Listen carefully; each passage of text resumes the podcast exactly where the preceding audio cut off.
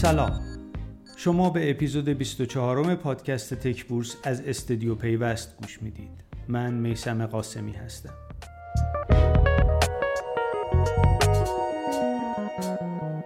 در هفته سرد و بارونی تهران بورس سردرگم بود. مثل شهروندانی که توی روزهای بارونی وسط شهر سرگردون میشن. جدا از اینکه در بیشتر روزهای هفته شاخص کل وضعیت خوبی نداشت اما واگرایی اون با شاخص هموزن نشون می‌داد چند تا نماد بزرگ هستند که شاخص کل رو بالا و پایین می‌کنن. مثلا روز شنبه در حالی که 60 درصد نمادها قرمز بودن سه تا نماد تونستن شاخص کل رو سبز کنن. در روزهای دیگه هفته هم معمولا هر وقت شاخص کل مثبت بود هم وزن منفی می‌شد و برعکس. در نهایت شاخص کل روی عدد 1 میلیون و 402824 واحد وایساد که 14547 واحد کمتر از اول وقت شنبه بود. شاخص فرابورس هم 128 واحد کمتر از روز چهارشنبه هفته گذشته بود و روی عدد 18563 واحد موند.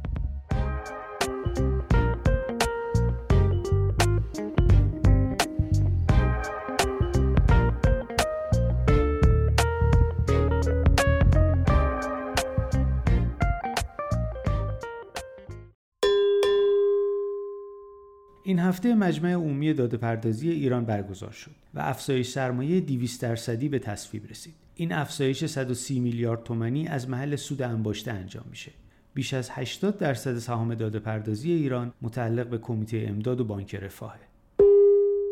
بالاخره روز سهشنبه خبر اومد وزارت ارتباطات مصوبه تعیین حداقل هزینه برای تلفن ثابت رو به شرکت مخابرات ایران ابلاغ کرده.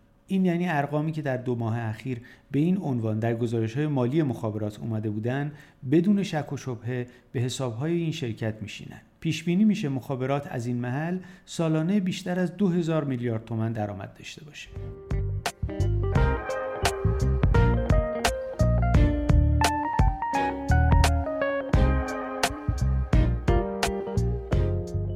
گفتم یه درآمد سالانه بیش از 2000 میلیارد تومانی برای شرکت مخابرات ایران به تصویب رسیده. در حالت عادی انتشار این خبر می‌تونست روز چهارشنبه نماد مخابرات رو سبز پررنگ کنه اما این اتفاق نیفتاد و اخابر کل هفته رو منفی بود. به همراه مخابرات 14 شرکت دیگه از جمله همراه اول و تمام شرکت های پرداختی هفته رو در مجموع قرمز تموم کردند و فقط 8 شرکت به قیمتی بالاتر از شنبه صبح رسیدن. در بین شرکت های منفی حتما باید از تپسی اسم ببریم که علا رقم این که گزارش های عملکرد ماهانش رشد خیلی خوبی رو نشون میدن اما بازدهی یک ماهه و سه ماهش برای سهامداران بورسی منفی بوده. اونم بیش از منفی 57 درصد در سه ماه. وضعیت تپسی از اون جهت مهمه که ببینیم بازار به استارتاپ هایی که عمده ارزششون دارایی های نامشهوده چطور نگاه می‌کنه. اما فعلا اتفاقات بازار متأثر از متغیرهای غیرقابل اندازه‌گیریه و شاید زمان خوبی برای ورود غریبه ها به بازار نباشه.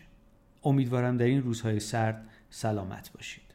تا هفته آینده خدا نگهدار.